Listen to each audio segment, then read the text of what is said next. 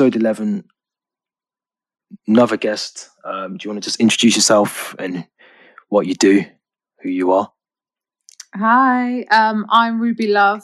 I'm a singer songwriter, um, storyteller, and curve model. Um, and my latest single is called Love is a Killer, and that's just come out two weeks ago. So I urge you to check that out.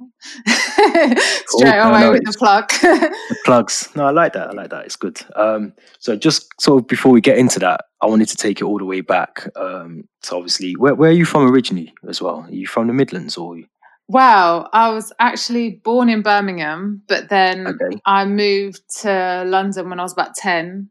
So Ah, grew up okay. in London, hence a bit of a mixed accent. And then Yeah, yeah, yeah. I can tell. yeah, so it might be a bit weird. I might go Birmingham in places. Um, yeah, yeah. and then yeah, and then I came back to Birmingham about four years ago.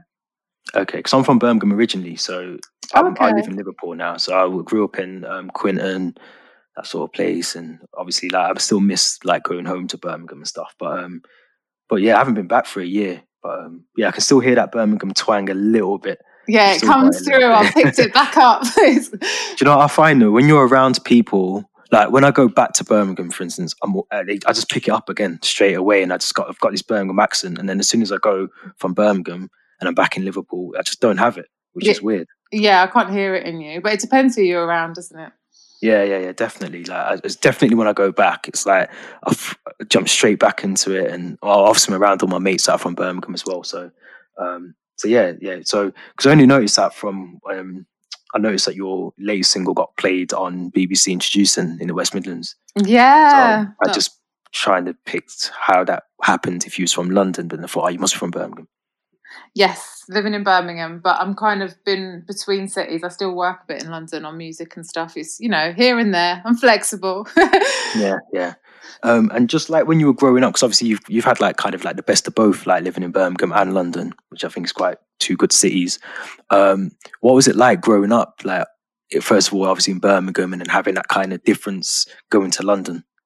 Um, well, I had a nice childhood. So Birmingham was lots of like, you know, rose tinted spectacle memories, and it was nice. And that's kind of where I've come, why I come back because it's a sort of a central, sentimental place to me. Um, Yeah. And London, I think London's cool. Like it's a really busy city. It's really vibrant. There's lots to do. There's so many opportunities in London. People are a bit more straight talking, um, but maybe have a little less time for each other um, Mm. for that sense. But I think you definitely, growing up in London, you learn to become streetwise. But I, I mean, I don't know if that's the same in Birmingham because I haven't grown up in Birmingham in teenage years. But yeah, definitely eventful in teenage years in London. Yeah, I can imagine. Like, what part of London was was you uh, living in? North London, so like, oh yeah, yeah. definitely. yeah, definitely. Um, but yeah, I think Birmingham's probably the same, isn't it? I think it's like anywhere, you know, you could. It's only when I've moved up to Liverpool that I, I noticed like there's so many similarities from Birmingham, and obviously I got a lot of family in London, so um, they've told me a lot of their stories when they grew up as well. Um, and there's so many similarities between the three of them. So I think you get like that anywhere. You get that sort of you've got to be street smart and stuff like that wherever you move or wherever you, you grow up. But um, especially big was- cities. yeah, yeah, definitely. I think yeah, big cities. I I think Liverpool's quite tiny, like in comparison to Birmingham and um, London. Obviously, it's a nice city. Don't get me wrong. Have you been to Liverpool before? No, I've never been. I like the accent though. Yeah, it's a good. Yeah, it's good. Obviously, they've got some some good things to do up here as well. But um, going back to sort of your sort of time growing up and stuff like that, what was the sort of music that you was into, and did that change when you moved from Birmingham to London? I'm into loads of different music. So my dad's a record collector, and Okay, in cool. his spare time, he um, writes songs and sings as well. So I always grow up with him on the guitar, singing with me, and writing songs and playing music with me. But we also had a massive um, jukebox with loads of Motown records, um, old soul records, jazz records. But then I suppose he, my dad's like a massive Bob Dylan fan. Okay. So um, a lot of sort of like folk rock as well, like singer songwritery sort of stuff, and that's he did covers of that. We used to learn loads of Bob Dylan songs and Joan Baez songs and Dusty Springfield and but I loved Tina Turner when I was little, maybe because she was that bit of an exhibitionist. And yeah. Definitely. Yeah, no, that's cool, and I think that's that's good because I think you've you've had like a, a wide range of different um like genres and, and, and different sort of backgrounds to pick pick from as well in terms of those artists you just mentioned as well yeah and then um, growing up you know you get into all different sorts of things so obviously old school garage funky house you know everything like that that sort of era is the era that i grew up in going out to all of was that, that when you was in london was yeah. That, you say that? yeah i was going to say that sounds like a because obviously at that time as well, I think obviously like um, UK garage and funky, all that was Massive. really vibrant, yeah, in London, and that was like the hub of it, wasn't it? Yeah, loved it. So, but my music isn't isn't anything like that, but I can appreciate all different types of music. Yeah. Yeah, yeah, no, definitely. And having a jukebox must have been amazing growing up. Like, I can only imagine what that was like. Yeah, it was so cool. The problem was when actually um, we moved to London, it broke on the way, so we would only oh. play full blast. So we had to get rid of it because we were, you know, annoying the neighbours. But yeah, it was great. Oh, that'd, be, that'd be amazing. And so your dad's a songwriter as well. Is that where you got that from? Like that kind of trait of wanting to kind of get into the music industry from your from your dad?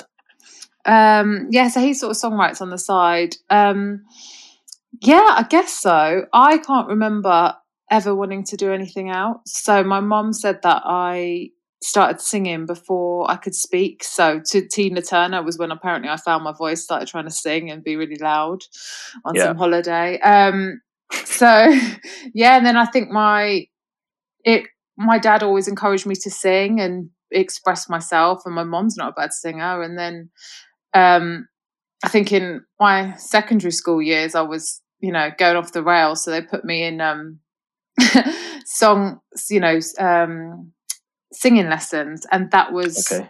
you know, a bit of a savior. So I had lots of training. I actually trained classically my voice, um, oh, so I've got that okay. side of me too. So yeah, um, but yeah, I suppose yeah, it was just around me.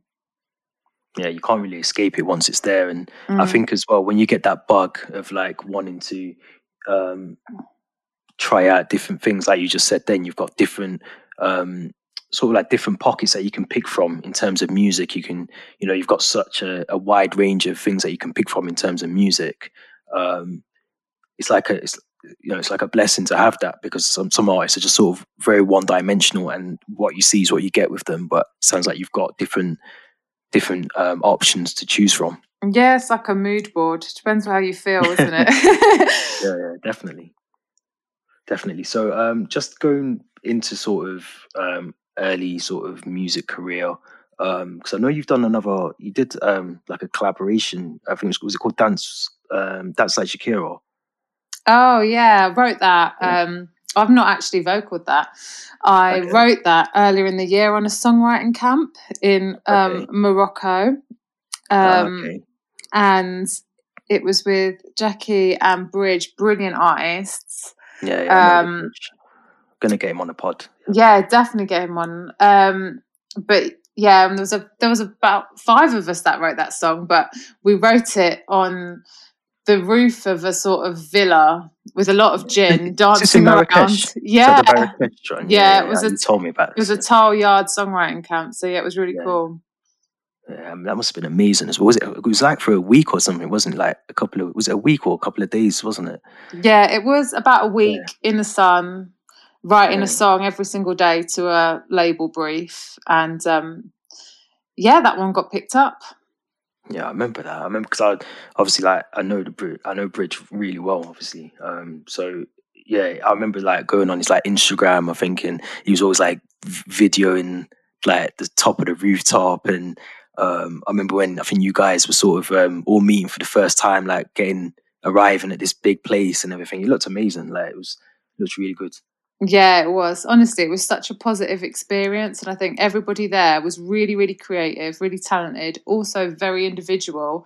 But the best thing about it was, I think in the music industry, sometimes people can kind of, you know, compete against each other. But there was this sense on that sort of writing camp slash holiday that we were all in it together and it was like really an amazing collaborative experience so it was great fun yeah yeah no it just sounded as well um, and obviously latest single um, love is a killer um, what was the meaning initially so because um, I think we if we could dive into that, that would be good. Um, yeah. So, what was the the meaning initially behind that, and and where did it stem from?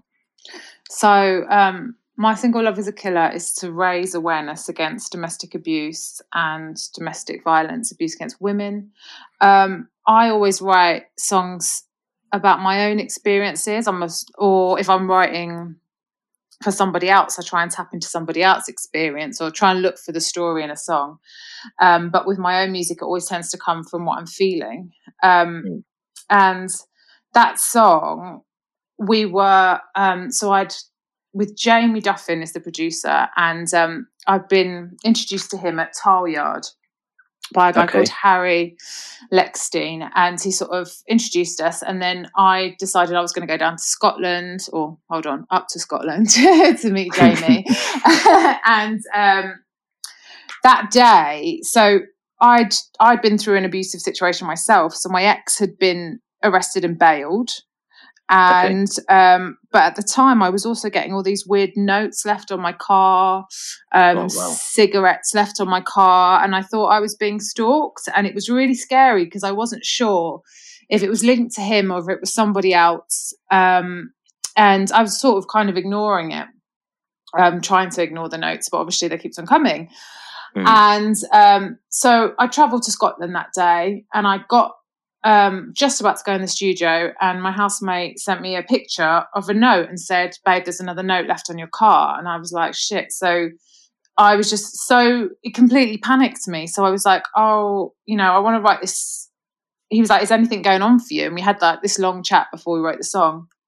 And I said, "Well, actually, this is all going on, and I'm actually quite worried, and I've been googling stalking and all this stuff." Um, which is actually really serious because um, yeah, yeah, yeah. It, it, did, turned out not to be linked to my ex. It just happens to be some other weirdo, unfortunately. But um, it um, crazy. Yeah, it was a nice experience. But when I obviously when I was going through it, I was googling all these statistics around stalking, and actually, a lot of people that leave um, domestic situations or abusive situations a lot of people that are stalked tend to have, you know, know their perpetrator or it'd be a past mm. partner. Um, so, you know, I was paranoid was setting in. So that's where the song sort of came from. I, I kind of went into the session saying, I want to write this song. Sort of the theme is like, Am I safe? Because I don't really feel very safe. And he said, Well, what don't you feel safe? And I was like, Well, extreme thought, like, you know. And so it, we flipped it on its head. And that's where Love is a Killer came. Um, yeah. And so actually every single line in that song is true. Um yeah. and then um i decided you know as i uh, from my experience i kind of use music as therapy i guess. Um but from my experience um it took months for the police to get to my case. It took about six months. Um, but I, at that time, before he was even arrested, and at that time, it was very scary. And I remember ringing the police up saying, um, you know, can you. Can can you get to my case? Can you get to my case? And literally, what was getting said to me was, "We have so many cases in the domestic abuse unit, and we just don't have enough police. We don't have enough resources. I'm really sorry."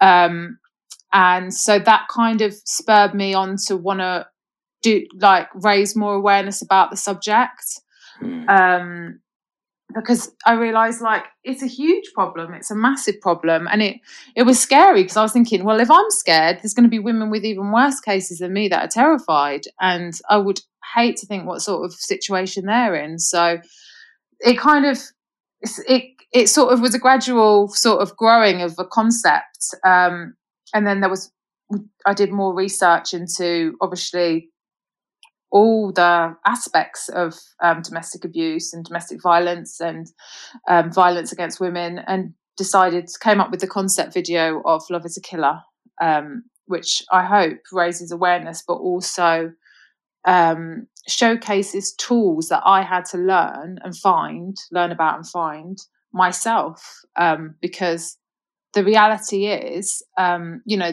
the police can do as much as they, you know, they can to protect you, but you also a lot of it is, unfortunately, as a victim of um, domestic abuse, is you protecting yourself. It's you mm-hmm. getting um, you know panic alarms and it's you getting cctv and it's you there's a great app called um Hollie Guard actually which i use a lot which is um you can put an address um of where your you know your starting location and it yeah. will um it will notify you can set it up to close loved ones it will notify your close loved ones that you've left and where you're going to and then when you get to that place you can say i'm here safe but if mm. on the way someone disturbs you or anything, you can actually shake your phone and you can set it to either sound or alarm or not, but you can shake your phone and it will start filming and send that footage to your loved ones and to a cloud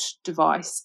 So it, that sort of made me feel safer. But there was all these things that I had to find out. You know, Claire's law, I'd already split up with my partner, so I couldn't do Claire's law. But as we were going through the legal process, I had no idea if he had um, uh, past criminal convictions and yeah the police yeah. couldn't tell me but i couldn't i couldn't use that because i'd already left him but if i was in a relationship with him or as a family member of somebody you know that i was concerned about i could apply for that it's um on the gov website so all these things i wanted to highlight because i realized i'd learned so much through such a traumatic experience and it it had been very hard so uh, it was born out of um that's what it's born out of. So yeah, very long answer. no, no, and I think I wanted it to be detailed like that because I think it was um like I love the title of the song, so I think it needed that um, context behind it, just so people understand why you named it that and what the meaning was behind the song as well. But I think there's a lot to pick from what you just said there as well, though. So um, going sort of back a bit, so Clare Claire's law, I think that is the law that allows a partner to be able to um, to check previous convictions um, relating to domestic abuse, or is it? I'm, I'm assuming all previous convictions of um, a partner that they believe or suspect to be an abuser. I think it's previous right? convictions that are relevant. I think. Um, okay. You'd have to re- read more up on it. Definitely anything violent or anything abuse related. Think, yeah, definitely. Mm-hmm. Yeah, and I think yeah. So what I'll do, um, I want to put obviously a link to that from the gov website into the body of this podcast as well, this episode, just that people can have that. And I think it's, I think you hit so many nails on the head with what you were saying that, you know, a lot of the, um, because I, I, I mean, I'm, I'm talking from a point where I've never really experienced that. So it's, it's something for me like, um, almost like an educational thing for me, because obviously I've never experienced it. So I wouldn't know how I would feel in that position but it's, it's, it's good that there's things that are happening now, like you, the, the app you mentioned and um, panic alarms, etc. There's things out there now that is there and in place um, to prevent things from happening. Um, and a lot of the time, I think from previous conversations that I've had, I've had with people that they, have experienced something like that or similar. Um, you know, they find it very hard to to leave that relationship based on the fact that they're they're, they're at a point where they're that low that it's probably hard for them to leave that relationship at that point. And I think that's what a lot of people struggle with. I'm assuming, you know, I don't want to categorize everyone, but um, you know, it must be very difficult for someone to leave that kind of relationship that they're in at that point when they kind of feel like they haven't really got anything else around them to support them if they leave, if that makes sense. Yeah, there's a big question, um, and sometimes it can be um, not a helpful question. You know, when people say, why didn't you leave to a domestic mm. abuse survivor? There's many reasons why they don't leave. Um, it, you know, they could, they, they, part of them loves them, part of them's terrified of them. Um, yeah. Part of them has been conditioned to um, rely, uh, like, you know, all their self esteem is gone, and you know they you know that eats away at your self-esteem abuse um, also quite often um, perpetrators tend to isolate a victim so they may not have a support network they might be financially dependent on the abuser they might have children with their abuser it may be more complicated so it's not always easy. Sometimes people don't even realize they're being abused. Yeah, exactly. Um, so I think that's why awareness is really important um, around that. So, but you know, I think a lot of people that there is this sort of thing, um, not with everybody, but some people will say to like, you know, oh, you know, why I would have left. I would have left. I wouldn't put myself through that. But until you're in that situation, um, you you can't really say that. You don't really know because a lot of you know abusive relationships start off amazing, and yeah, a lot of abusers are very very charming, and mm. um, and to the outside your outside network. So you know the victim of the abuse may be the only one that sees that side of the mm. abuser. Um, so, yeah. And sometimes, sometimes I think um, the person being abused tries to protect the abuser sometimes as well. So, you know, you know if it's if it's um, physical abuse that they're, they're they're receiving they'll try and cover that up and then if people are around the house or they're you know they're out visiting someone you know they're they'd rather try and protect the person that's abusing them, um, which sounds you know crazy, but I think like you sort of touched on as well, that's probably because of a point where you know they don't want to extend that abuse even further if they do tell someone, or they don't want you, you know there's so many different angles to look at it from. They don't want to look at that people to look at them as if to say that you know they're with that person and this is what they're doing to them. It's so many angles to look yeah. from. So, you know, it's so easy for someone just to say, oh, you should have left or you should have walked away. But, you know, you probably ask 99.9% of people in that position, they probably would want to leave and they, you know, they would want to try and get out of that predicament that they're in and that, that, that, um, environment, but it's not just as easy as packing your bags and going. And sometimes they're not. There's not even a case of you. You're not even able to do that because of the the level of abuse that they're receiving as well. Yeah, there's a lot of shame as well that goes with it. You know, exactly, admit, yeah. admitting that you've been in an abusive situation, which there shouldn't be at all. Um, no, no. Because there's a lot of judgment, you see, um, and also a lot of fear. Like you know, generally, you know, some women are are generally very very scared. Some women, when they when they're leaving, you know, their lives are at risk, or after, even more so. Yep. You know, you actually after you leave um, studies say you're actually in more danger for I think yeah, it just doesn't stop, after. does it? As soon as you yeah. Leave. So yeah, def- that is one thing. Doesn't stop. I think the lasting effects of um, abuse are very long term, and healing takes a long time. Yeah, definitely. Do you, you know you said um, that your your case took um, six months for them to get it to sort of court. Did you get a conviction in the well, end? Not, to, that... not to court. six months for them to even take a statement. Well, they, right. Okay. So, so for them to take it seriously, for them to, you know, um, yeah, I got um, he got 27 months in prison. Right. Okay. Uh, but the whole the whole process took just under two years. Right. Okay. And this kind of goes back to um, one of the questions. So, um, do you think there's the law? Well, two, it's like two-fold question, I suppose. Do you think the law is and a deterrent for people's convictions who have been abusing um, their partners? Do you think it's um, strong enough, or do you think there needs to be change in that element as well? And also, do you think that the police resources should be focused more? And I know this is a a question that I could ask, you know, someone who's dealt with racism before or something else, another crime as well.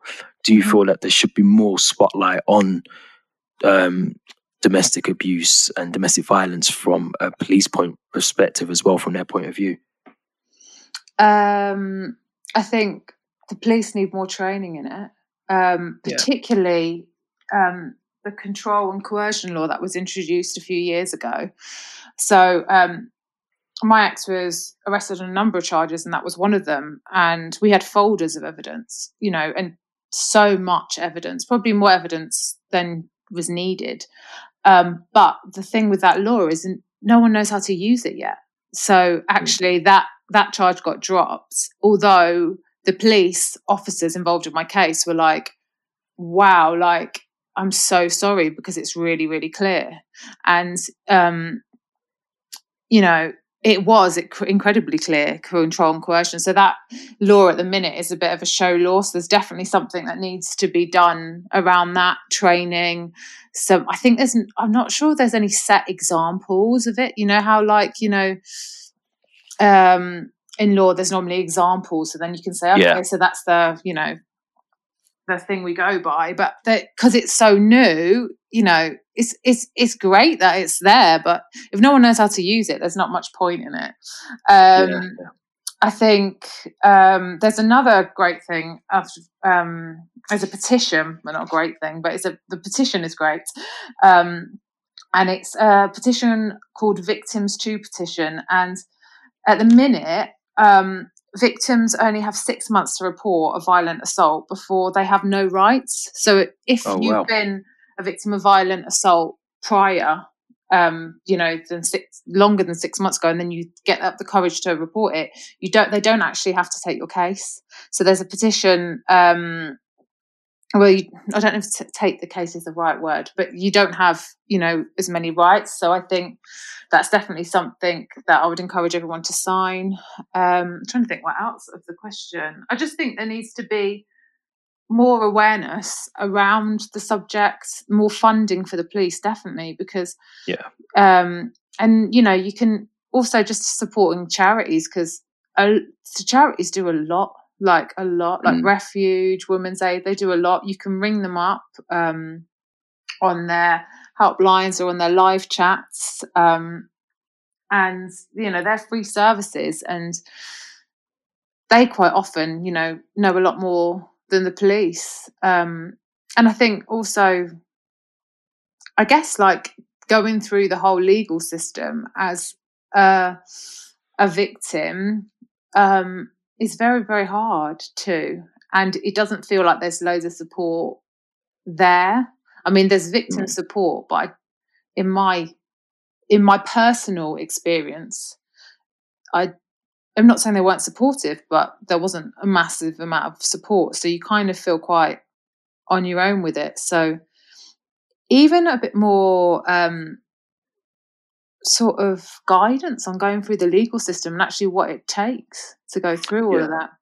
Yeah, because that would be some people's first experience of ever probably stepping into a courtroom, not even just, you know, dealing with the full case and trial if it goes to trial. Um, 100%. That procedure. And that even just, you know, I've worked in courts before and I know sort of some of the older buildings, they're quite daunting to walk into just to you know, people think it's going to be a bit like how you see it on TV, and, and sometimes it is quite daunting just to walk into the courtroom, you know, and you've got like you, you know, depending if it goes to Crown or if it's a magistrate's matter, but you know, you, you it's just daunting for some people, you know, and I think, like you say, it, it needs definitely needs more police training because there's things that, um, you know, happen within people's households, and the police probably get called out, and you know, um, you know, the neighbor might be able to call the police and they come and they there's it's, it's looking for those signs isn't it those those signs that someone is asking for help but they're not saying it as well if that makes sense um yeah you know, also the problem with um uh sort of not realizing the signs of you know someone needing help is um, abuse comes in all forms like physical, mm-hmm. emotional, mental, financial, sexual. Um, revenge porn now that you know um, love fraud yeah, yeah. crime stoppers have just done a report on love fraud and how that's got a lot of control and coercion and emotional abuse links in there too so it comes in many different forms and it is very hard to sometimes spot especially because um, it's often hidden you know it's mm. often and also behind closed doors you know yeah yeah and if no one's you know, if no one's seeing it, it's hard to first of all um, pick up on it and you know report it. If you're not seeing it, you can't report on what you don't see. So it is. It's such a. But I agree with you. You know, it's such um. It is a topic that I think really needs the spotlight um, as much as other things do at the moment, especially this year as well. Yeah. Um, it's one of those subjects that people feel like unless they're probably going through it it's almost, and I can only, and I don't want to compare the two. So this isn't me comparing the two, but um, you know, sometimes if I speak to someone about like race, for instance, they don't understand really to the core of what it's about because they've probably never been through it Mhm. or they've never experienced it. So I think this is very similar in some ways because some people don't really want to talk about it because they're not experienced it or they potentially won't experience it. This conversation still needs to be had because, like myself, you know, I want to be educated on things like that. There could be someone I know that is going through um, like an abusive relationship or, you know, just even not not even violently, but just mentally, like you say, there's different forms of it. I would want to educate myself to understand that so I can maybe say, well, hold on a minute, that's a bit, are you okay in that situation? You you can talk to me and, and you know, and just have that conversation with someone. Yeah, I mean it's it's a heavy subject, isn't it? You know, and people feel uncomfortable talking about heavy su- subjects, and also there's a bit of a stigma attached to this subject if you're talking about it. Like, you know, no one wants to be called a victim. I think you know, survivor is a much better word. Yeah. Um, but you know, the fact is that one in three women will be affected by domestic abuse in their lifetime, and it just it doesn't just affect women; it can affect men, but also it affects Yeah. children as well. Children that are witnessing those relationships, or you know, growing up in dysfunctional scenarios like that, and especially with COVID and um, the pandemic, it's got so much worse. Like you know, stay home, stay safe. It's really not safe for some women, and um, just to give you like a little sort of statistic on that, like two women a week were killed in the UK by their um, by their abusive partner or ex partner. That in lockdown has risen to four a week. So that's how bad it's gotten. And then you've and you know it's not and also it's not just in those relation like you know um people dying from being killed in by their partners or ex-partners it's three women a week are committing suicide as a result of Yeah. domestic violence because of the trauma it. yeah the impact of it so i think it's Mm. you know it's um i think awareness needs to be you know brought up really more and it needs to be talked about more and also you know i think in schools they need to be taught i mean i remember sex education but do you remember like being told what a healthy relationship was and what are the signs No, of abuse right. and you know love and respect i think they need to be they need to be introduced um into the school curriculum um just as Mm. much as black history does you know Yeah, yeah, no, definitely, and I think that's that's a key thing. I think, if, uh, well, if you speak to me about the, the national curriculum, I could be here for hours. But I think I think there needs to be more of that. Like, um, you know, we still learn about, and I'm not trying to demolish this, like say that it doesn't matter or anything like that. But you know, we learn about things that, well, not that it doesn't matter, but there's more things you could add, like you just said, into the curriculum for kids now, especially some kids who unfortunately are growing up in a household where it could be both their parents are violent to each other. They could just be in a household where, you know, the abuse is on both sides. Um, you know, they're having to go to school and try and live a normal life. And then, like you said, when they're 16, 17, 18, and they want to try and have a relationship, they might think that's normal to act that way. So it's almost breaking that cycle, isn't it? Of saying, well, no, it's not normal. You know, one or both of your parents shouldn't be doing this. Um, and these are the reasons as to why it's not normal, you know, and just educate kids. And again, like I said, it's like it's education not just for kids, but for, for everyone who probably doesn't have that much experience about this subject as well. Yeah, and some kids will, you know, grow up and know that it's not normal, but they'll be left with trauma like trust issues, Yeah. intimacy issues, etc. You know, so yeah, it's it it stems further than just affecting, you know, women. I The guess. abuser. Mm. Yeah, Sorry, the abuse, not the abuse. yeah, um, I just wanted to go back a bit as well again. So, because you shot a video for um, for you for your single, yeah. um, where where like t- talk me through it. Where was the locations? How long did it take? It looks like I mean it's a brilliant video. So Thank and it was well directed. So um, where was the locations and how long did it take to, to shoot? Um, well, first of all, I the person that shot the video is Ella Carmen, so I need to shout out to her because she was. I picked her to shoot it because she works on a lot of social issues. Her hi- her work highlights a lot of social issues in Birmingham. Okay, Um, so I knew that she would kind of do it justice, and she helped me, you know, sort of storyboard the whole video. Um, we filmed it in um, just a big house in Birmingham, okay. um, and um, got an actor, um, and sort of I don't know how to explain it. We um, I've lost my words now. We storyboarded it all out so to try and show what we wanted to, the different help points, you know, like the yeah. different resources, to tell yeah, a story of a relationship that turns into something quite dark and um, also, you know, there's bits where she's sort of sitting in front of the mirror and there's all those words, and that's sort of trying to show, you know, the effects on you know her afterwards like all the words she's internalized them and she's not necessarily said them to herself because you see in the video that you know her partner has written them on the mirror for her and she's there looking at them. Um it's it was yeah so it was just all to sort of highlight that oh, i don't know what to say yeah Yeah, no, and I think that's, I mean, for anyone who hasn't watched the video when this uh, episode comes out, and again, I'll put a link um, in the description, but yeah, it's definitely um, a well directed video, um, and I think it gets that message across along with the context you've added today, and obviously the, the title in itself. Um, I think it definitely does the song justice as well. Um, and and yeah, I think it was. I think why I liked the song, and I remember when I first listened to it, was that it was obviously so different to a lot of the music that's kind of out at the moment. Mm-hmm. Um, you know, there's there's there's songs obviously that everyone everyone's got different taste in music, but there's not really many songs that touch on subjects that need to be touched on, if that makes sense. You know, there's you know anyone can go in the studio and make a song that just has a catchy, um, you know, just catchy words in it, and and that's it, and it sells and whatever, whatever.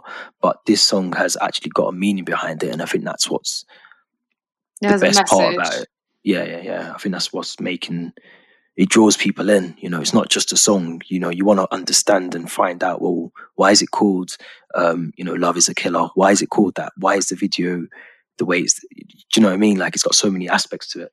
Yeah, and we wanted the end of the video to be shocking because we wanted that shock value. So you kind of look at statistics afterwards because it mm. the statistics are shocking and yeah, actually yeah. you know the reality of it is shocking so i mean the i suppose you call it dark pop couldn't you but um i think you know there's definitely an audience for it um and there's definitely a lot of people that can relate to the song so it's just a case of why not yeah yeah no and it was like i said it was a really good song um, thank you video um and you made a good point there and i did it's only when you just m- mentioned it before about obviously lockdown, COVID, and the fact that the numbers have almost doubled. Because um, I think you said initially it was two. Uh, a two week, a week, yeah. And now it's four. So those those numbers have doubled in the space of we're not even finishing this year yet. So in the space of say seven months, because lockdown started in March, I think so, or April.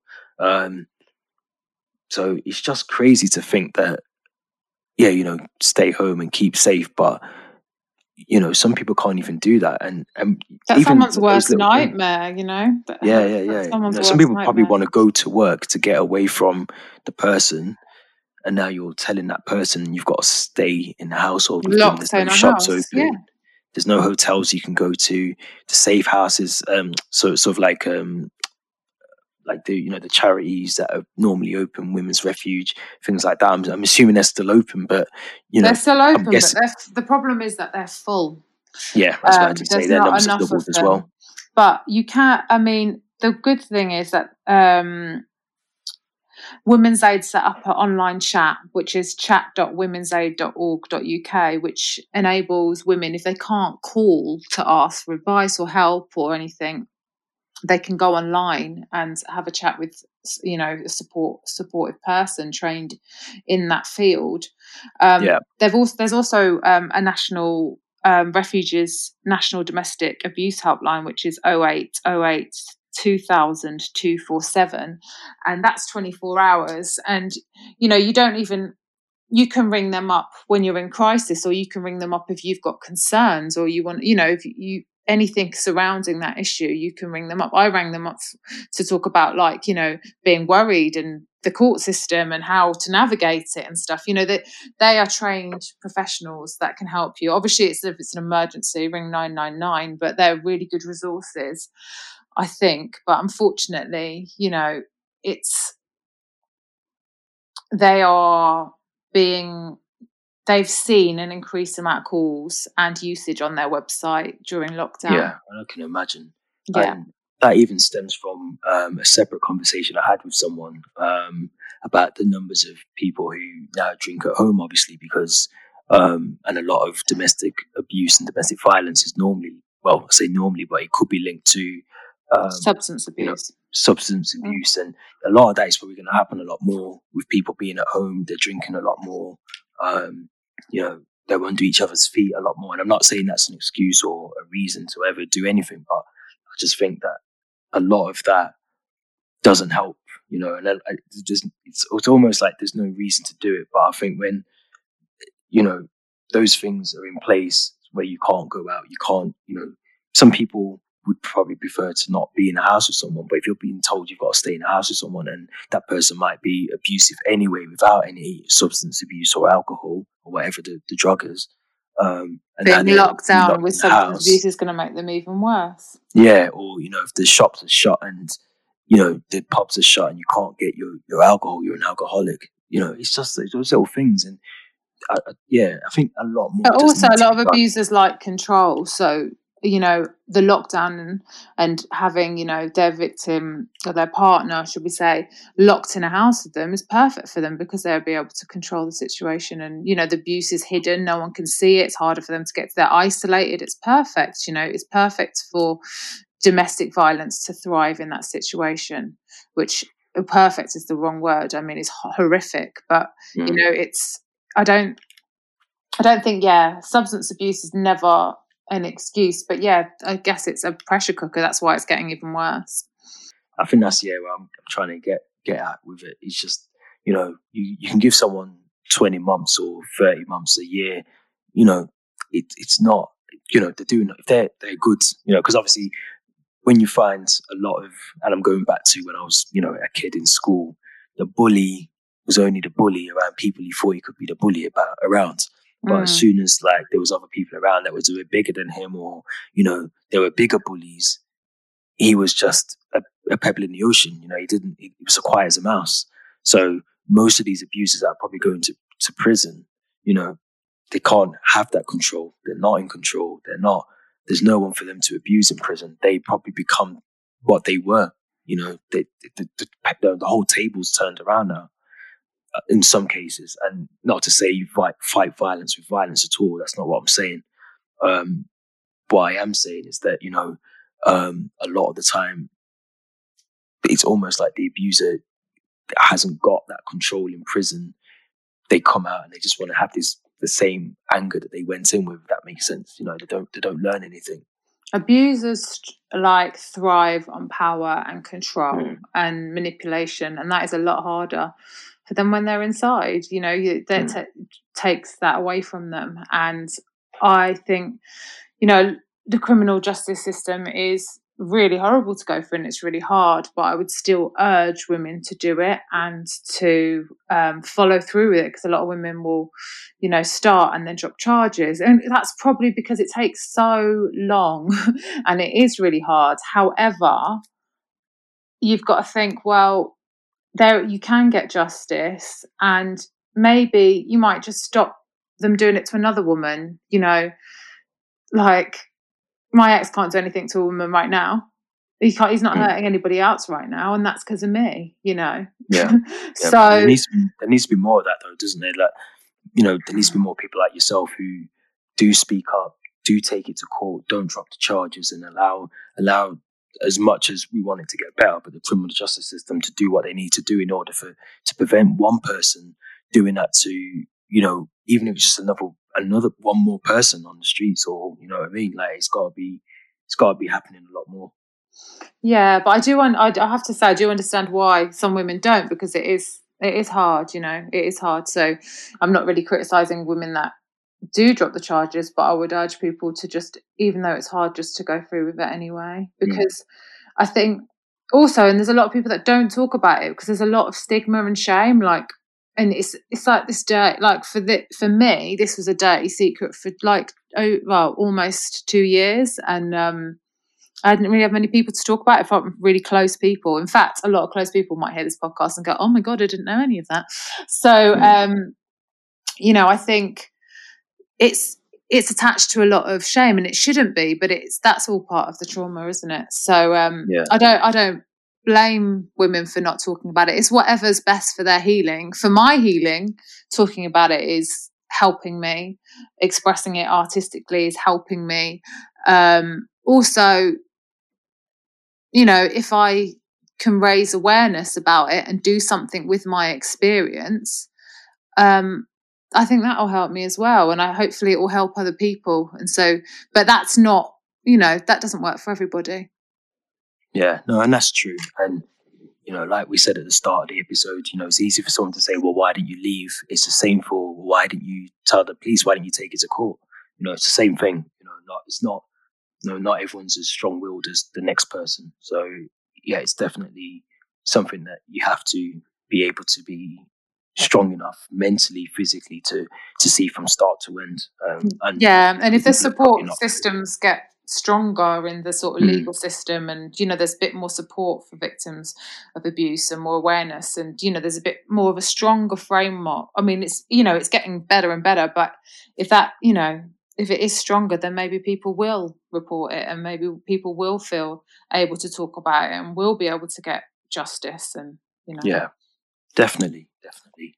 Um, but no, definitely. What I'm going to do um, is definitely put as much information in the description. Um, you know, you mentioned a few of the charity organisations. Um, so I think some contact numbers as well. So get all those included in the description for anyone who's maybe just needs to talk to someone and um, you know have some sort of support network, whether it just be like you said, you can talk to people online now um, or the various organisations and charities that are out there. So um, I'll definitely put those um, description, uh, those links and the contact details for that in the description as well. But all the um, links are at the end of my video too, and I've got a bit on my page saying resources on my Instagram as well with all of those resources too. Yeah, and I'll share. I share. I try and share as much as I can on Instagram. I, I need to get better at Instagram, but um, yeah, I'll, I'll go in and share them as well. Um, what have we got to expect from you uh, in 2021. Are we going to get some more music? yes. Um, so I've just finished a master's um, in songwriting production.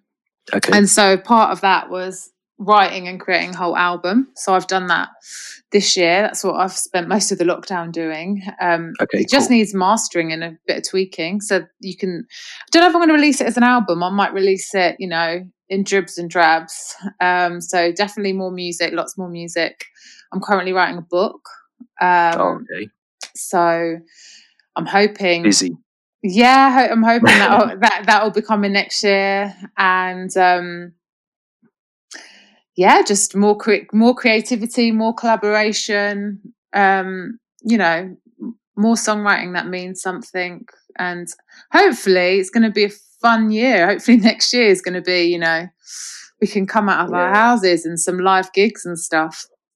I know you should have stayed in London because you'd be tier two now. Now you're I know, God, they're all going out to eat. I know. On their Instagram stories, everyone's going out to like you know nice restaurants. I was watching it last night and I was like, oh God, I not know. fair. It's crazy. It's crazy. our, our, brother, got a brother that's um, sort of in the outskirts on the outskirts of London, so I think he might be tier two one of my other brothers lives in Birmingham still, or he's moved back to Birmingham now. So mm. he's in tier three. And I think we're in tier two in Liverpool. So it's like, what do you do Christmas? Like, I know they've relaxed the, the days over the last, like the four or five days over Christmas, but it's just mental. Like, all these, like, everyone's getting happy over tiers. Like, I didn't think I'd ever see a time when we'd be cheering because we were in tier two and not tier. Like, it's just so crazy this year has been. So, yeah, I hope next year we can, um, yeah, we get back to normality, whatever that is, but get back to a bit of normality. Yeah, the new normal, but with the live gigs and live music, please. Oh, no, no, the only thing I'm missing at the moment is live music. that's the only thing. Because I, I love going to live music. You can't really. I love I love music, obviously, but when you hear something live and you hear that bass in the ground and all of that, oh, you can't beat it. Yeah, it's good for the soul. Yeah, yeah, you can't beat that. But um, yeah, no, I think next year, hopefully, obviously, you sound like you're busy. You got the book, you got the, um, album, or we're not sure we're going to call it an album, but the new music's coming. Um, what are, what are your socials as well, just so everyone can follow you on Instagram or Twitter? I'm not sure which ones you've got. So my website is um, rubylove.co.uk, and then you've got Instagram, which is probably the one I use most, um, which is Ruby Love Music, or um, my YouTube, where you can see the video, is um, Ruby Love Music One because someone had already taken the Ruby Love Music spirit. and um, Facebook, if you're on there still, um, I've got a fan page which is official Ruby Love. Cool. Okay. So again, this is going to be the longest description ever, I think. But um, I'm going to add all those into the description as well, just so that it's a lot easier for people to just click and follow. Um, but no, really appreciate you coming on. Thanks for having and, uh, me. Yeah, no, it's really been a good. It's one of those conversations that I think needed to be had, but with the right person. And I'm glad that it's obviously been with you because for for a number of reasons. But um, you've been able to shed a lot of light for me that there's things that I didn't know from that conversation. So I appreciate that. It's all right. Thank you for giving me the platform to do it. And hopefully, um, I'm just trying to think when this episode will drop. No, it won't be Christmas. I was going to say have a good Christmas, but it won't be. But have one anyway. When's it going to drop? um, trying to think. You got me on the spot now. Uh, it'll be before Christmas. That'll be definitely before Christmas. That's good because you need a cheery one for Christmas. Yeah, this is an important subject, but you need. To, I think you should get drunk and merry with someone on the next one. I'm, not, I'm not drinking now till till Christmas Eve. I think I'm going to try not to drink. Oh, what what tier are you in? I'm in tier two, but we've got loads of alcohol in the house as well. But I just I don't want to. I'm trying to like detox for this month until the 24th. Stick home alone on. Get myself a, a nice Bailey's or beer or mulled wine, whatever's in whatever, and then just chill for the rest of the the Christmas period. But um, but yeah, no, it's been it's been it's been good. It's been a good conversation. Great. Thank you so much for having me. No, no. Thanks a lot. All right. Thanks.